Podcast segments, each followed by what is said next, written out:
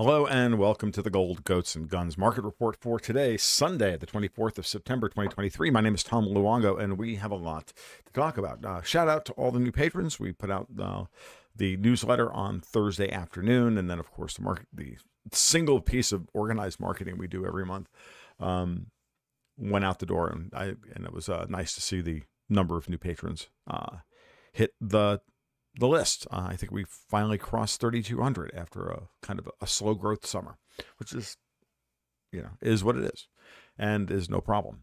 Seriously, I sit here sometimes and I'm like, really? 3,200 people? That's just an insane number to me. My original goal was like 800 to 1,000. Seriously. So, yeah. So, a couple of things real quick. Camille needs to remind me, wanted me to remind you that she still has mugs and she has a couple of ashtrays in stock. If anybody is interested in a custom-made, hand-thrown, and crafted Gold, Goats, and Guns mug, like you've seen me use in some of the interviews that I do, she has all shapes and sizes and a bunch of different designs. And send me a DM on Patreon after, you know, and I'll put you in contact with her and she can go from there. But yeah, she has a couple of ashtrays as well. So for the cigar smokers in the audience, you know, I have one. It's awesome. So, you know, I don't normally like to pimp anything here, but you know, it is what it is. So there you go. You know, trying to keep my wife's spirits up by doing the thing. All right, let's get started. Okay. You know, it's just, guys, you have to realize that I'm still really like, really uncomfortable with like selling as a thing. I just like to like produce content and do, you know, and provide value. And like the whole idea of that I actually have to like sell this thing is just again, the truth is that the lies are expensive and the truth sells itself. Right. So the truth is my wife is becoming a pretty good potter and I'm actually quite proud of her. So I don't mind selling her work. I'm just uncomfortable and stumble over it because I'm just not any good at it.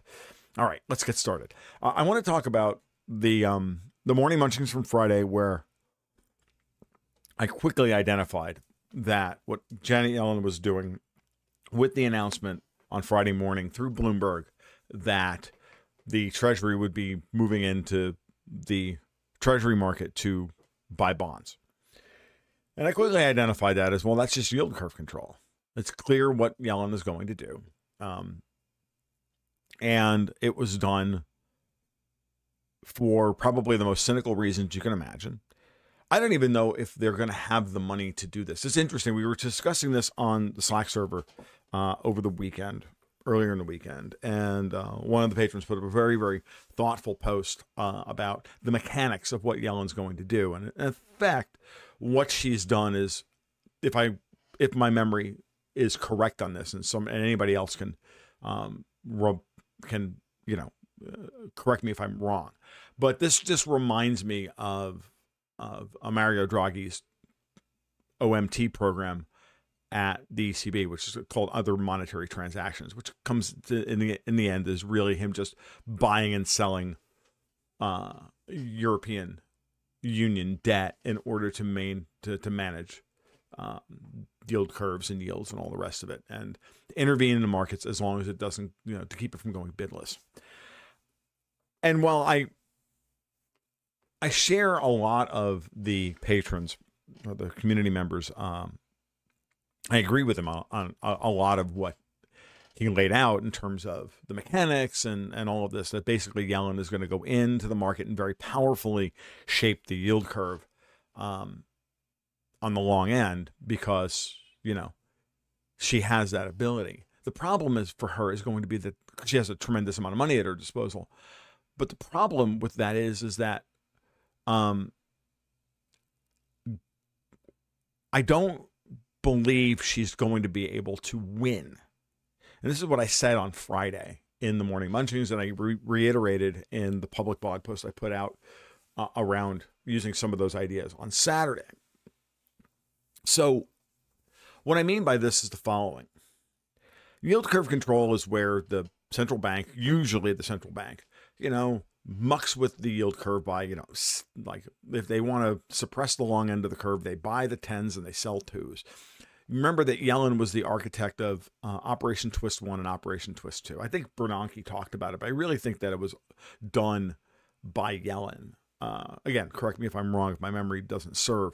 I'd have to go back and look, but I do believe that OT1 and OT2, you know, were managed by Yellen, even if Bernanke put OT1 in place just before he left office. And then, you know, she managed the first round of it. Then there was QE3. Then there was OT2. And then Powell took over. Yellen has always believed in yield curve control.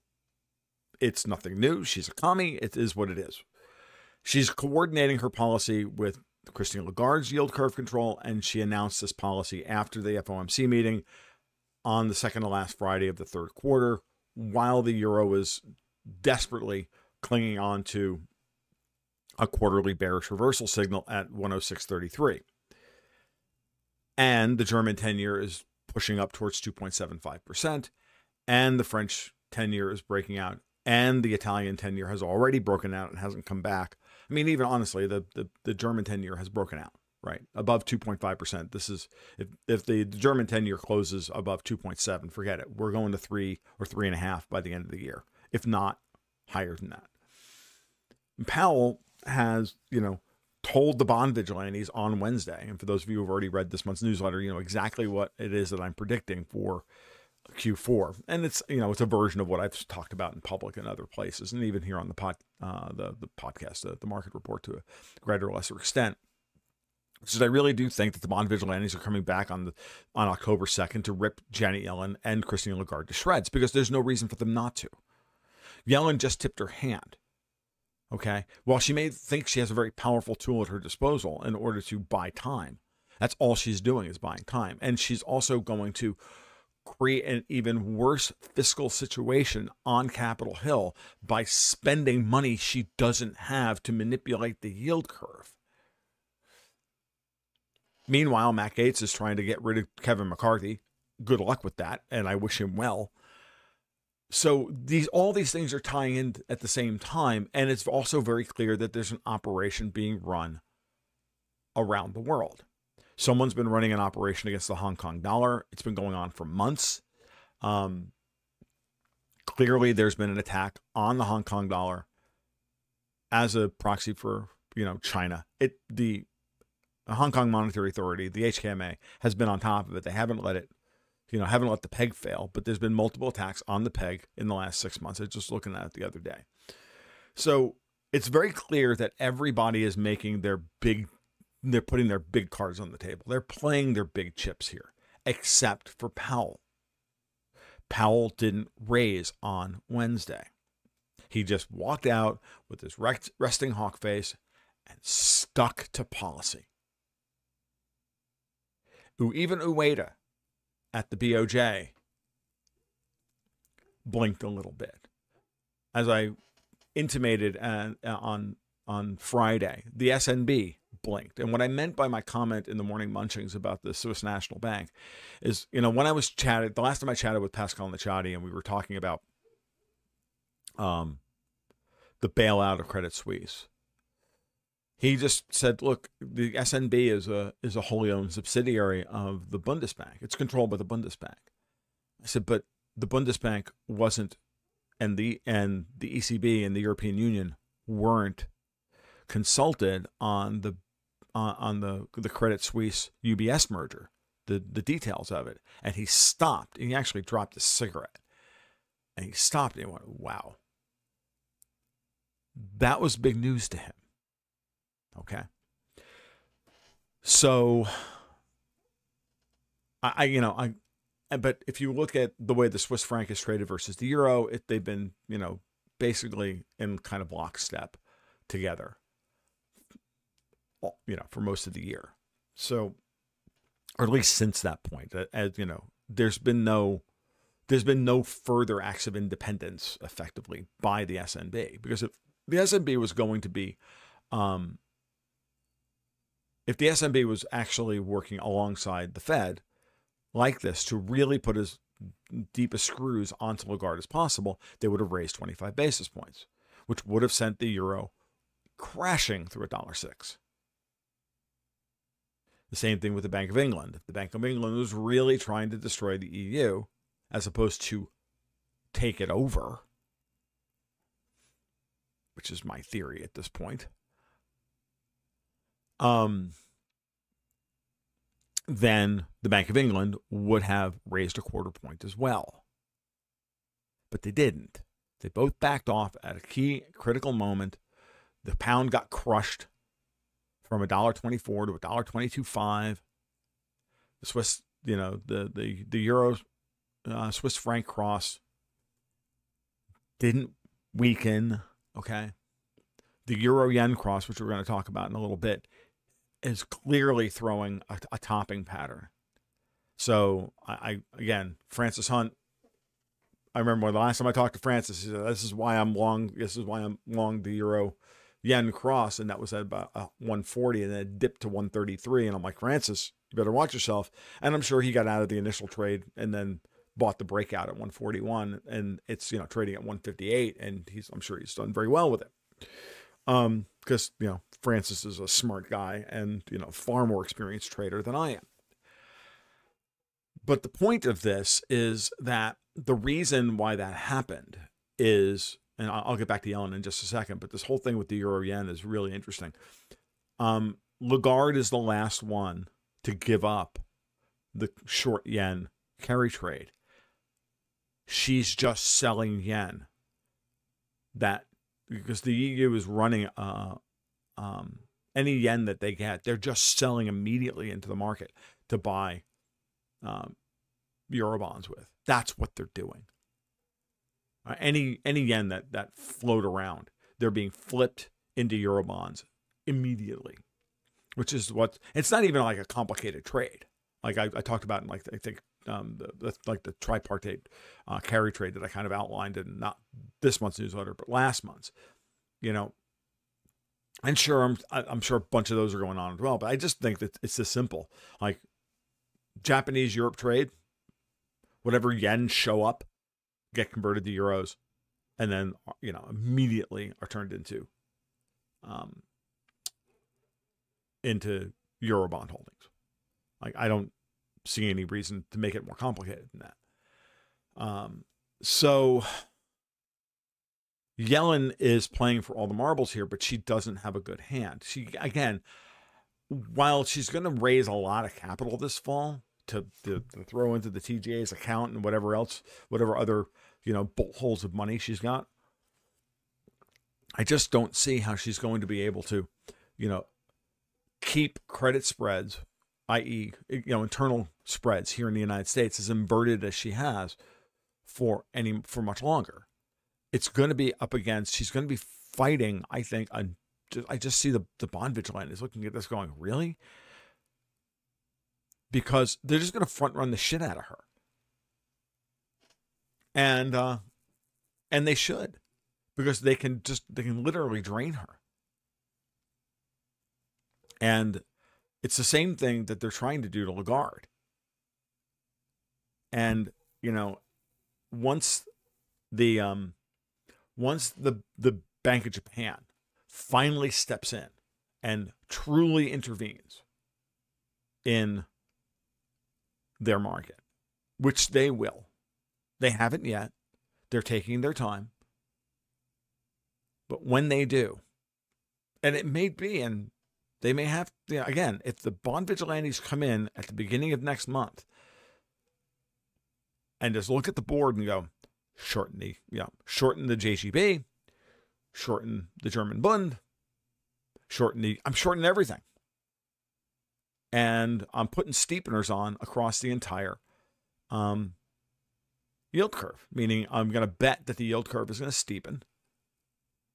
And we've already seen that. When I know I haven't shown it yet, and I'll show it to you on Wednesday. But I think it was in the Morning Munchings the other day. It was the yield curve breakdown. And you saw a tremendous move, normalization in the 6-month, 1-year spread and the 1-year, 2-year spread. That's all you needed to see. They're going to walk out the yield curve exactly like I said they would. They're just going to walk right out the yield curve. They're going to renormalize the 6-month, 1 year. Then they're going to renormalize the 1 year, 2 year. And then Yellen's going to be sitting there going, okay, so now what? Well, she holds the 10 down. And then the 2-3 is going to invert on her. And then the 3-5. And then she's going to be forced to come in, and she's going to come in duration, and she's not going to be able to stop it. And then the yield curve is going to look really dumb. Like, and it'll be, you know, she's playing with fire that she doesn't have the capital to play with, because no one has the capital to really manipulate the U.S. Treasury yield curve if the entire market turns against it. It's an order of magnitude bigger than every other market on the planet.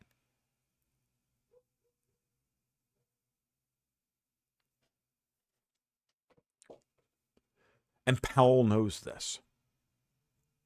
So, sorry, no punch and pie. So, there we go. I found it interesting that I want to talk about Syria real quick. Hold on for just a second. I have to respond to Dexter. I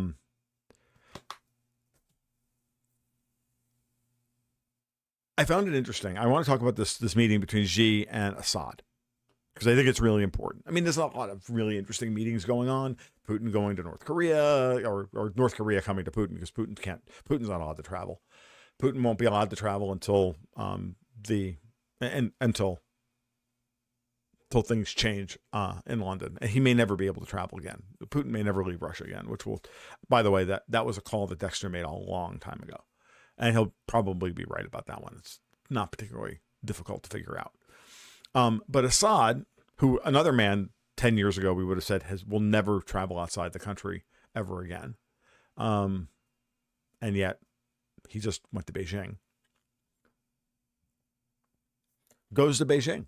And now Syria is going to join Belt and Road. I didn't look into the details of any deals that they announced. I don't think it really matters. I mean, I'm sure it does. I'm sure it's very good for Syria. And I'm sure it's very good for China. But the Chinese moving in to stabilize Assad even further and, in effect, tell the U.S.'s economic strangulation of Syria through sanctions and stealing the oil and occupying a third of the country and all the rest of it. What tells me is one thing. It tells me a couple of things. One, China feels like the U.S.'s position in Syria is so tenuous that they can move in and defy them, and that's not going to matter anymore. And there's no real response coming. That's one. Number two, you know, the reports that we're getting out of clashes between various quote unquote terrorist groups east of the Euphrates River are real, and they're probably going to continue.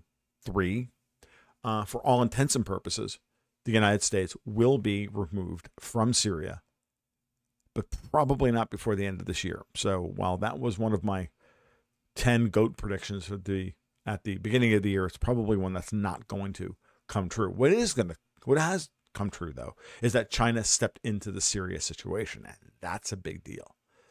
Because once Syria is effectively part of the BRICS portion of the global monetary system, the global trade system again, which hasn't been.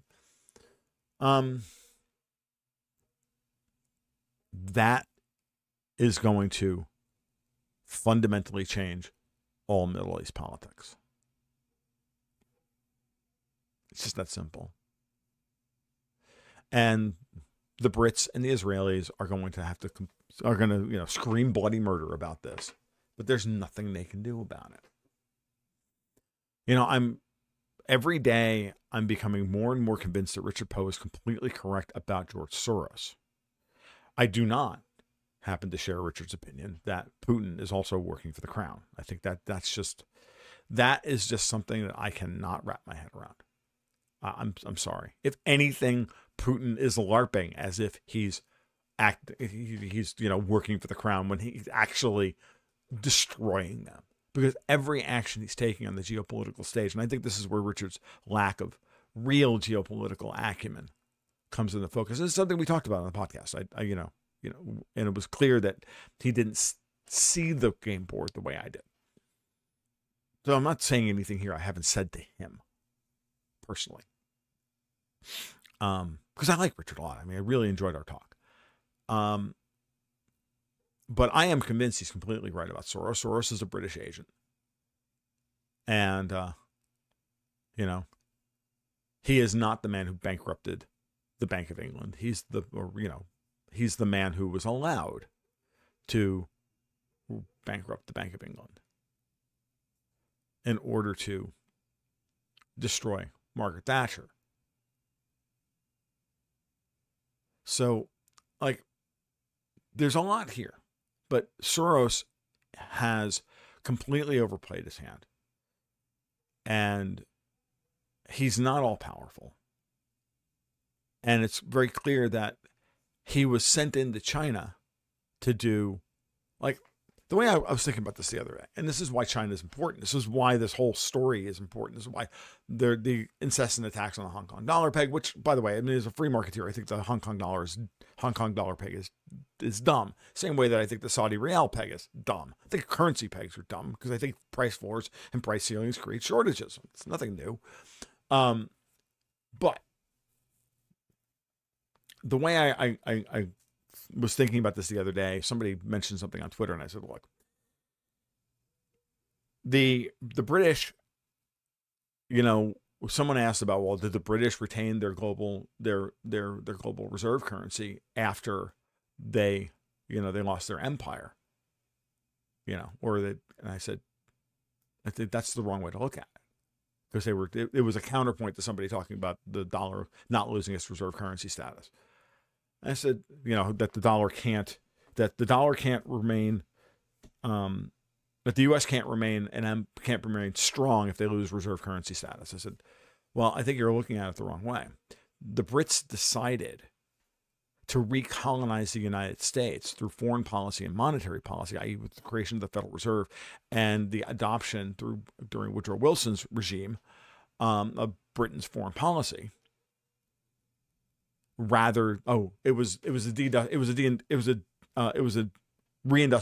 argument. Sorry, let me go back and restart this. So the thread on Twitter was this: was Britain able to reindustrialize after they lost reserve currency status? And that was the question, and that was the challenge. And the response to that was very simple: no, because they chose not to reindustrialize, because they were always using their money to industrialize, bring up the next person in line to then be their agent in their quest for global domination through shadow banking. Okay? So after World War II, or certainly after World War I, the recolonization of the United States by the British began in earnest. LIBOR, the Fed, Wilson with adopting Britain's foreign policy, blah, blah, blah, blah, blah, blah, blah. We built up and industrialized the United States as Britain lost World War II, and Britain effectively lost World War II, and then, you know, created and then had the United States make the exact same mistake that the British did after World War I, trying to return the world to a gold standard at the same damn price that it was pre-war, $35 an ounce. It's the same thing the Brits did after World War I when they tried to return to $20 an ounce for gold. Now, this was done and created massive deflation around the world and created the sovereign debt crisis in Europe in the 20s. Well, guess what? This was designed to create to effectively allow the United States with the cleanest balance sheet to then ramp it up and effectively and eventually destroy the United States as well, in the same way that it destroyed themselves. Okay? So that's what Bretton Woods did. And then that allowed the wealth that was built up in the United States to fight World War II would then build out and rebuild Europe, would then be transferred back to Europe. Once that was finished, after the Plaza, I'm just vamping. It could have been the Plaza Accord or the G7 or whatever. It doesn't really matter. And once that was done, in the fall of communism, what was the shift in policy? Now take the money that we, now take the United States and all that money and throw it to China, strip mining the United States, building up China with their money, with the Americans, strip mining the United States, building up China, and then go and control China. Using Hong Kong as a pivot point, using all of the George Soros' billions and everything else, and they were never able to undermine Xi. Or they were never able to undermine China as to the same extent. Because they thought they were going to run the table by destroying the Russians. Putin comes to power and says no. And then Putin makes it, and then when they try to knock Putin out of power in 2014, they drive Russia and China together. Xi and Putin understand the game, and they finally just say, you know what? We can stop all of this dead freaking cold, because all we have to do is trap their billions behind our closed capital account. And then just wait for the Americans to come to their senses, which they have in the form of Powell and the banks. So this is the last gasp of the British Empire to build up and destroy all of their proxies by which to eventually get to, you know, global government, which is a uniquely British idea. Again, going back to the research of Richard Poe. So China coming in, and in particular, adding Syria right on the doorstep to the Brits' great plan in the Middle East, their foothold, their real foothold in the Middle East, Israel, where all of the friggin', you know, AI traffic goes through and everything else. China's like, you know what? No. And I really think this is important. All right, now that I've established all that, let's get to the charts. I'll get you out of here. All right, gold. So with that, gold is coiling into October. So high, low, lower high, lower low, lower high, higher low, two-bar reverse, a series of reversals, a failed reversal, which should have sent us to a lower low and didn't get it, and then a neutral bar here. So gold is setting up, and I think gold is setting up for a return of the bond vigilantes. As Vince noted in the podcast, Vince Lanci noted in the podcast that we just published, you know, the price of gold is just interest rates, because it's a stock, not a flow commodity. That's why it's a money. Gold doesn't flow around. The stock of gold stays the same. The amount of gold that's added every year is negligible to the above ground stock of gold. And until the day comes when we need gold for industrial purposes, gold will continue to be a stock commodity. Silver is now a flow commodity. It's consumed, it's used. And so because of that, we're going to see gold respond to rising interest rates. And the Fed's going to get out of the way of this. The Fed wants a higher gold price real soon now, because it only makes sense. But you have to get political control of the United States before you can do that. So I like what gold's doing here. It's not great. We could have a dollar spasm and this thing could go to 1,800. But you can see in these last 6 or 7 weeks, as we come into the end of Q3, that gold doesn't really want to go lower. And interest rates continue to rise. Silver. We now have our triple bottom in silver. I didn't move the arrows over, so they should be pointing at the bottoms, not the bottom, the bars after the bottoms. So forgive me. Three higher lows here. Yeah, they're all roughly the same. And note, you know, close, only one close below, you know, only one close. Look at, I mean, these statements by the market that $22 is the floor are really powerful. And the fact that you don't violate each one as you go is also real. And, you know, this, now think about what Vince and I were talking about with GLD and SLV and, you know, the rise of mercantilism, as Vince would put it, that we're going to hold the gold behind our, behind capital controls and send currency overseas for goods, but refuse to send the gold out, right? And put up high protection tariffs to make sure that the gold doesn't flow out. Well, this is the way we're doing it. And these interventions in silver could easily be part of the process of draining the COMEX in order to, and so you flush any longs who want to stand for delivery at key times in order to ensure that the silver doesn't leave while they quietly transfer it all off the COMEX. Same thing in gold. It's much easier to manage because silver is in incredibly high demand and in short supply and in supply deficit like oil. The volatility is higher. Bitcoin.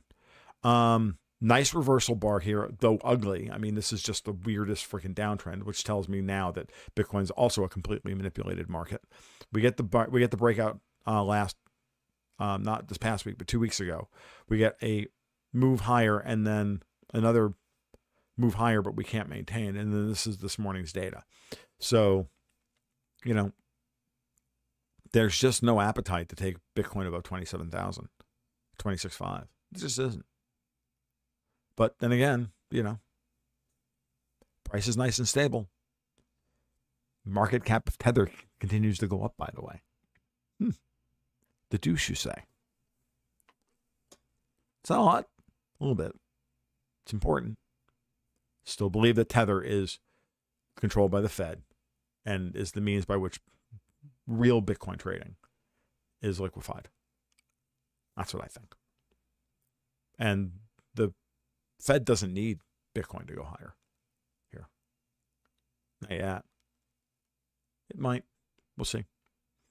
We got to, again, you got to flush all of the, you got to flush all the assholes out of these markets. And the way you do that is, frankly, by doing this. You have to create a bear market. And you have to drain them of other sources of dollars that they can use to pump markets up, fleece the Muppets, lather, rinse, repeat, and rebuild their balance sheets. You have to keep putting the screws to them. I'm going to use Christine Lagarde's words in reverse. If you give these people any escape hatches, and she was talking about Bitcoin when she said this, but I'm going to say it about the Davos crowd. If you give these people any escape hatches, they will use them. So you have to shut them down systematically, one by one by one. And that takes time. Money has to rotate from one place to the other and then moved and then crushed. And then you have to anticipate where it's going to go. And then you crush it again. And then you raise interest rates again. And then, you know, you do a thing and then you force them out into the open. And then you keep convincing the markets that you're serious. And then the data comes out and the data is not as bad as we thought it, the economic data. It wasn't as bad as we thought it would be by this point. And how did that happen? Well, maybe it's because the United States economy is a little bit more resilient than people gave it credit for. And oh my God, and blah, blah, blah, blah, blah. And before you know it, that market's been drained. That guy's failed. That thing has happened. The Russians raised the price of oil. You know, China said, that's nice. Yeah, we're going to support a lot of our property markets. We're going to let the rest of it hang, and we're going to steal, and we're going to just take $20 billion from George Soros. Like, if you think of Soros as an agent of the British Crown, why would anybody think that China's political class wouldn't want to trap every fucking dollar they could, or every pound they could, behind the fucking paywall and then kill it all? And then just write it all down to zero.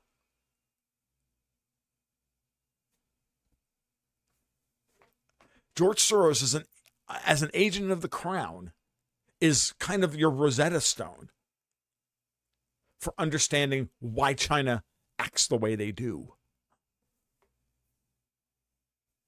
And this goes back to the Hong Kong riots. When I said in 2018 that the Hong Kong riots were a freaking color revolution attempt, for those of you who are new, and many of you weren't here for this, but go back to the archives on Gold, Goats, and Guns and read what I wrote about. Just put Hong Kong into the search box at tomluongo.me and read what I wrote about the Hong Kong riots and how it was the extradition treaty that they rioted over. And you want to know why they rioted over the extradition treaty? It's because 90% of the guys who were quote-unquote bankers in Hong Kong at Standard Chartered, HSBC, and all the other agents of the crown, because they work for fucking GCHQ. That's why.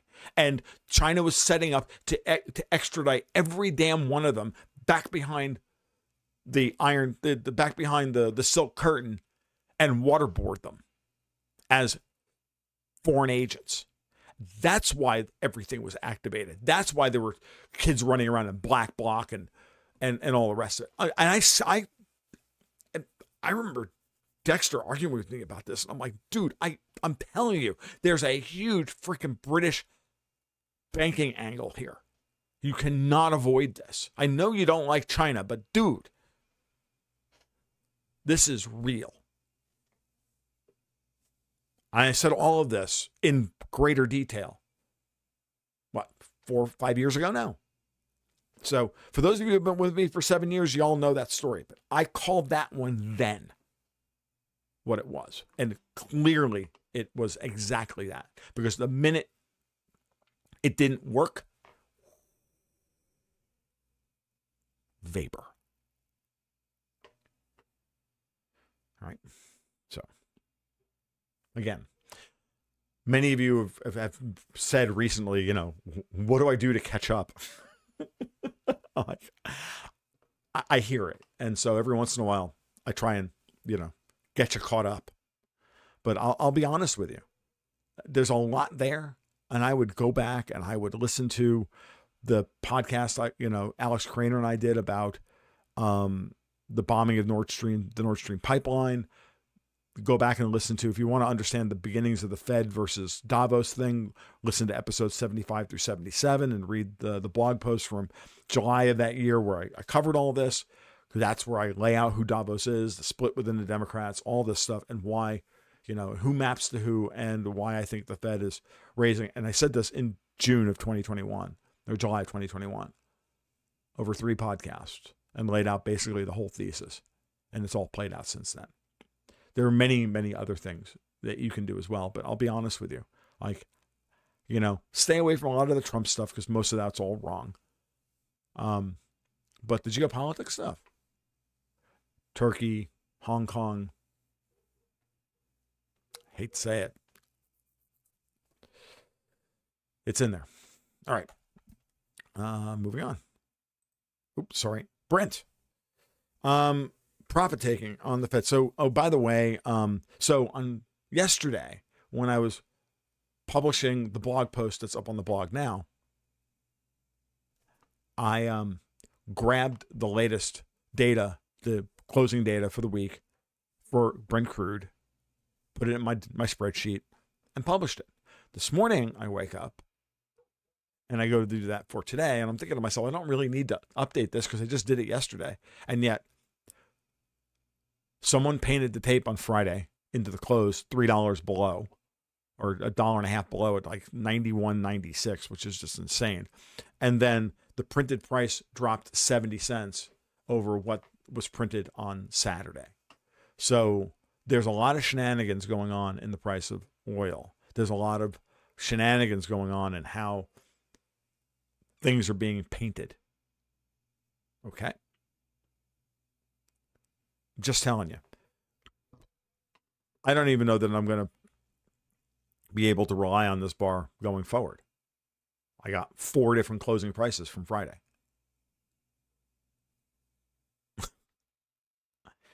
You know, when I started to see stuff like this inside the Treasury International Capital Report 10 years ago, or 11 years ago, where every month I would whenever I would update my spreadsheet of the TIC report, I would have to go back 3 months and overwrite the last 3 months worth of data, which was very tedious, by the way, because it was never disseminated in a way that was easily put into Excel.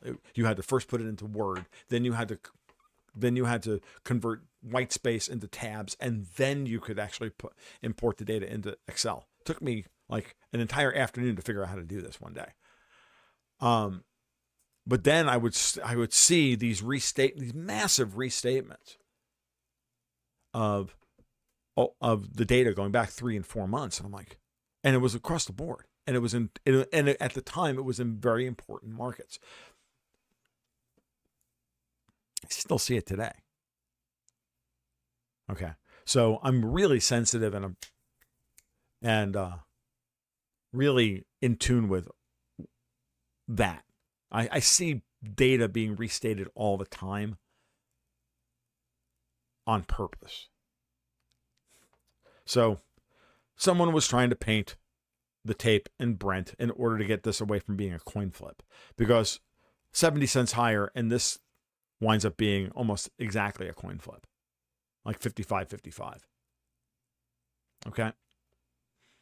And to remind everybody, when I do this, when I give you these projections for next week, what I'm saying is I'm taking the closing price and making it the open for next week, and then comparing open, the distance from open to high and open to low, and then just binning that up and going, well, okay, it moved up that distance 125 times over the last 254 weeks, so that's roughly 50%, and it moved down 121 times over 131 times over 254 weeks, yeah, right?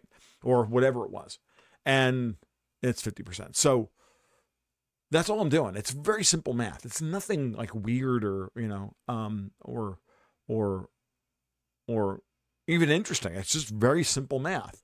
How many times over the last, take the opening, take last week's open, take the last week's close, make it the open, and then see, what the probability is that that distance was traversed in any given week over the last 5 years. That's it. That's the question you're asking. Now, to do that, you just bin up a whole bunch of data and do a little bit of subtraction, and, and then divide. Like, and that's it. That's all you're doing. That's all. That's where these numbers come from. Right? Range, low to high, is just taking the high minus the low and taking the median of that. Difference between closes, doing the same thing, looking at the two closes from week to week. That's all this is. And then taking the median. I moved everything off of arithmetic average to median a few years ago, and now all the spreadsheets propagate properly. And then this is just simply that number divided by the price. That's it. That the range on a weekly basis moves 6% of the price. So Brent crude,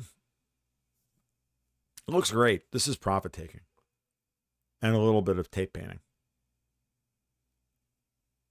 And I wouldn't be short oil. Sorry. I know it looks overbought, but it's not. We could go back to 90, 87 this week, but that's what they're going to try and do. They're going to try and push it down to 87, this being upcoming, being the last week in September, because they want to get Friday's close such that they don't throw a monthly reversal signal. They have a lot of work to do. They have to crash the price of oil. And if they crash the price of oil, oh, let's see. I don't think they're going to be able to pull it off. European stocks. I wanted to, well, a number of different stocks here. I'm going to put up the European stock charts that I've got here. I just want to note for you, and I wrote these down. I put them in so that you have a visual reference. I didn't say, this is your homework. Go check what these are. They're right here. So the DAX is, ready to throw a two-bar reversal over this uptrend if it closes below 15,456 this week. That would be not only right now, it's not a quarterly reversal because this is your third quarter right here, but it would be a monthly reversal, a two-bar reversal. This is your Q2. We are at that level. Wow. So right now, the DAX is throwing a quarterly reversal signal. I'm going to put together a quarterly chart of the DAX for Wednesday. This is the Euro Stocks 50. We have the same problem. Here's Q2. The low from Q2 is also going to be the low from Q3. We could see a quarterly reversal signal on both the German DAX and the Euro Stocks 50 if we close at these prices on Friday, long and the short of it, while we're seeing breakouts in bond yields. So we're losing stocks and bonds and the euro at the same time. That is not what's happening here in the United States. Now, let's look at the Nikkei. Yes, the Nikkei broke out and has been capped. But notice it's all within the confines of the breakout bar. All we've done is retested back to the middle of the breakout bar. That's it. The Nikkei is going probably to 40K. Certainly if the Japanese 10-year breaks through 1%, money will roll out of Japanese bonds and into Japanese stocks. Lastly, the Hang Seng, which is the Hong Kong index. Note the Hong Kong index through a massive one-bar reversal. This is a monthly chart, yeah. So last fall, this would be, I think, October. 3, 6, 9, oh, yeah, 11, yeah. So this would be October. This is when the euro hit its low. And then it's been kind of meandering, sauntering vaguely downward since then. We'll see. Asian markets are not strong. The Chinese stock markets are not strong. The yuan has been, crushed down by the PBOC. Like, a lot of stock markets are hanging on by a thread. I'm holding off the Dow until I put the Dow chart where it belongs at the end of the thing. Remember the Nikkei chart. Remember the Euro Stocks 50, and remember the DAX chart. I put the Hang Seng up here because I thought it was interesting. Again, hanging by a thread right here. Okay. Oops. Did I... Oh, there's the... I'm sorry. I'm going to have to move all the way to the end because I forgot to put this in the middle of the thing. The Patreon request hour for this month, not for this week. I have it at the end, edited out after Quinny. So we'll have to go all the way back here and then we'll go back in. I was asked to look at ticker symbol ASTS, AST Space Mobile. I'm going to be honest. You can ignore both of those things because they don't mean anything. This is a speculative bet. That's all this is. Okay. No different than any exploration company. And anybody who's followed Found Money over the years knows exactly how often exploration bets pay off. Not often. You usually get 1 out of 5 to 10. It's also over 7 years old. I dialed in here to the 5-year chart, but normally, investing.com puts up like a 7 or even 8-year chart for the monthly. The fact that there's that much data. Oh, and note this stuff. And now we're trading at $4. There was a pump back here. And then since then, it's been nothing but dumping. This company still has zero revenue. After 8 years, this is someone's tax write-off. If you're in this stock for whatever reason, it's going to $2. So I would bail now. We're breaking down below previous lows. It's made a new all-time low here. It's a spec bet. I hope you use Vegas money. The same money that I used to go to the 2-4 table at the Flamingo and see how long I can make it last. Thorn Group Limited out of Australia. I'm sure that somebody asked me about it because of this and the announcement of a 104% dividend for this year. That in and of itself is quite interesting. So we got a breakout and collapse this month. They went ex-dividend with 2 special payouts in September. This party is over.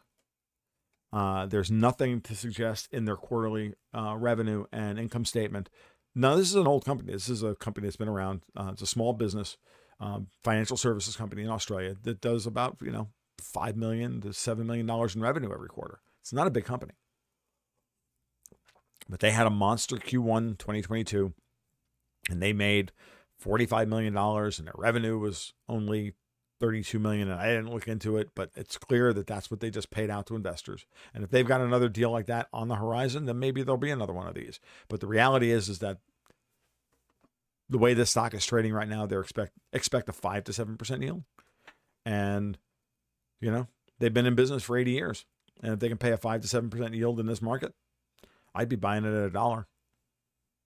And and if you get some huge, windfall because, they made some shady deal with some shady private equity deal that kind of worked out in the background. I don't know anything about the company. I'm not disparaging them, but that one quarter sticks out like a sore thumb. Like they had some investment that, paid off 500% or 700% that they sold into or whatever. That's what it looks like to me. I don't know. I didn't do that kind of research. I just looked at the financials and went, huh, that's interesting. How do you produce 104% dividend, to be honest with you? So, but I mean, if you're Australian and you need to, you want a bond, I think $1 it's worth to, pick up a few hundred shares and hope to, get 5 to 7% off of it. As long as it holds $1, I wouldn't be, and I would hold $1 for a week. If it retests $1 here, it's got to hold, $1 for a month. It's got to hold these lows. Okay. Well, it looks like it could. I mean, it looks like there's good support in that, $1 to $1.15 range. Give yourself some downside protection. Buy it at $1, $1.02, $1.04, something like that. Okay. That's that. So let's go back up here to our overseas dollar curve. So this is going to be a little wonky today, but there it is.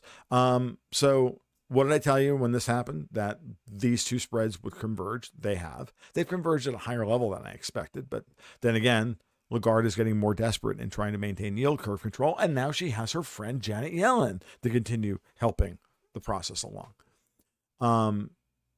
That being said, here's the euro yen.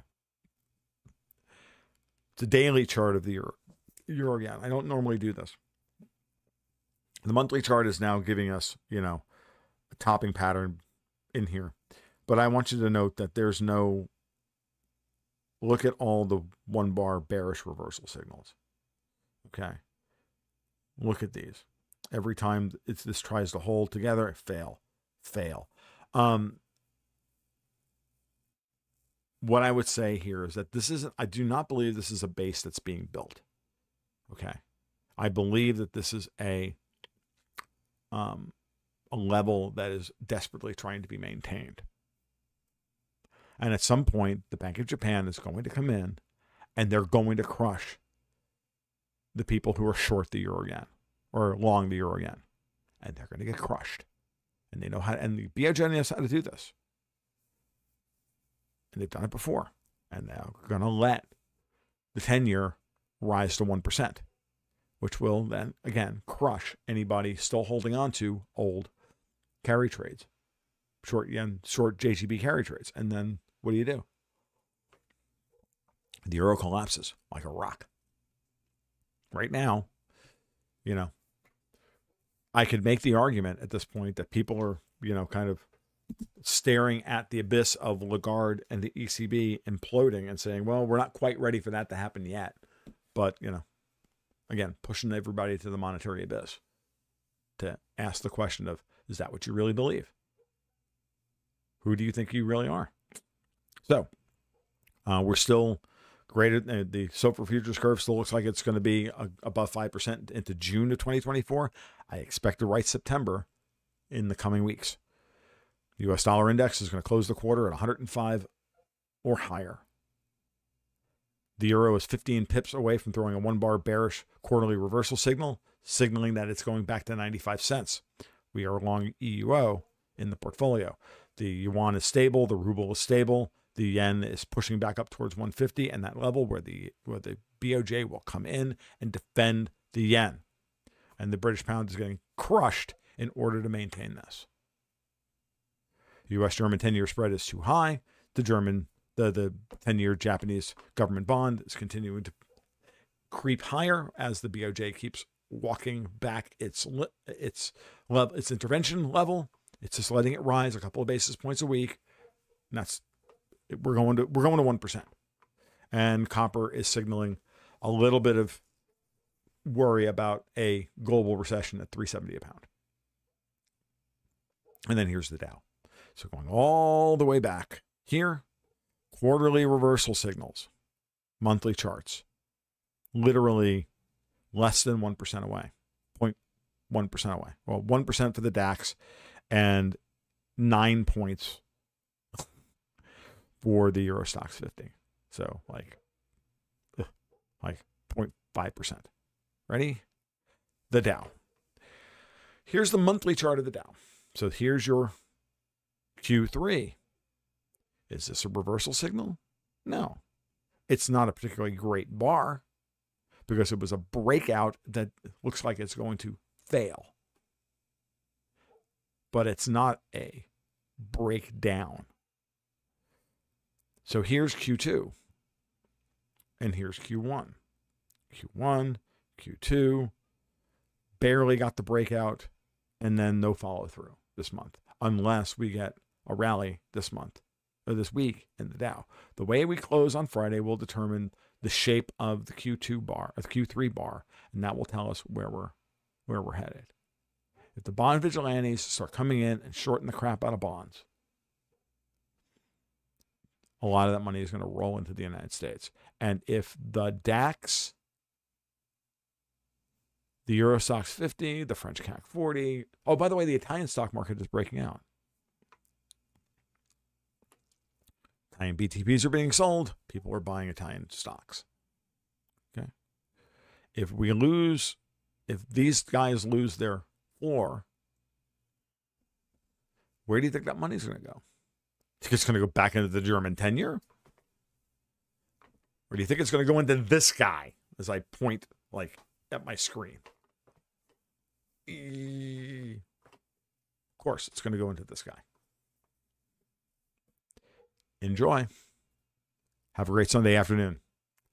I think this is going to be both terrifying and hilarious simultaneously. All right. I'm out. You guys be well. You take care. We'll talk soon. Keep your stick on the ice.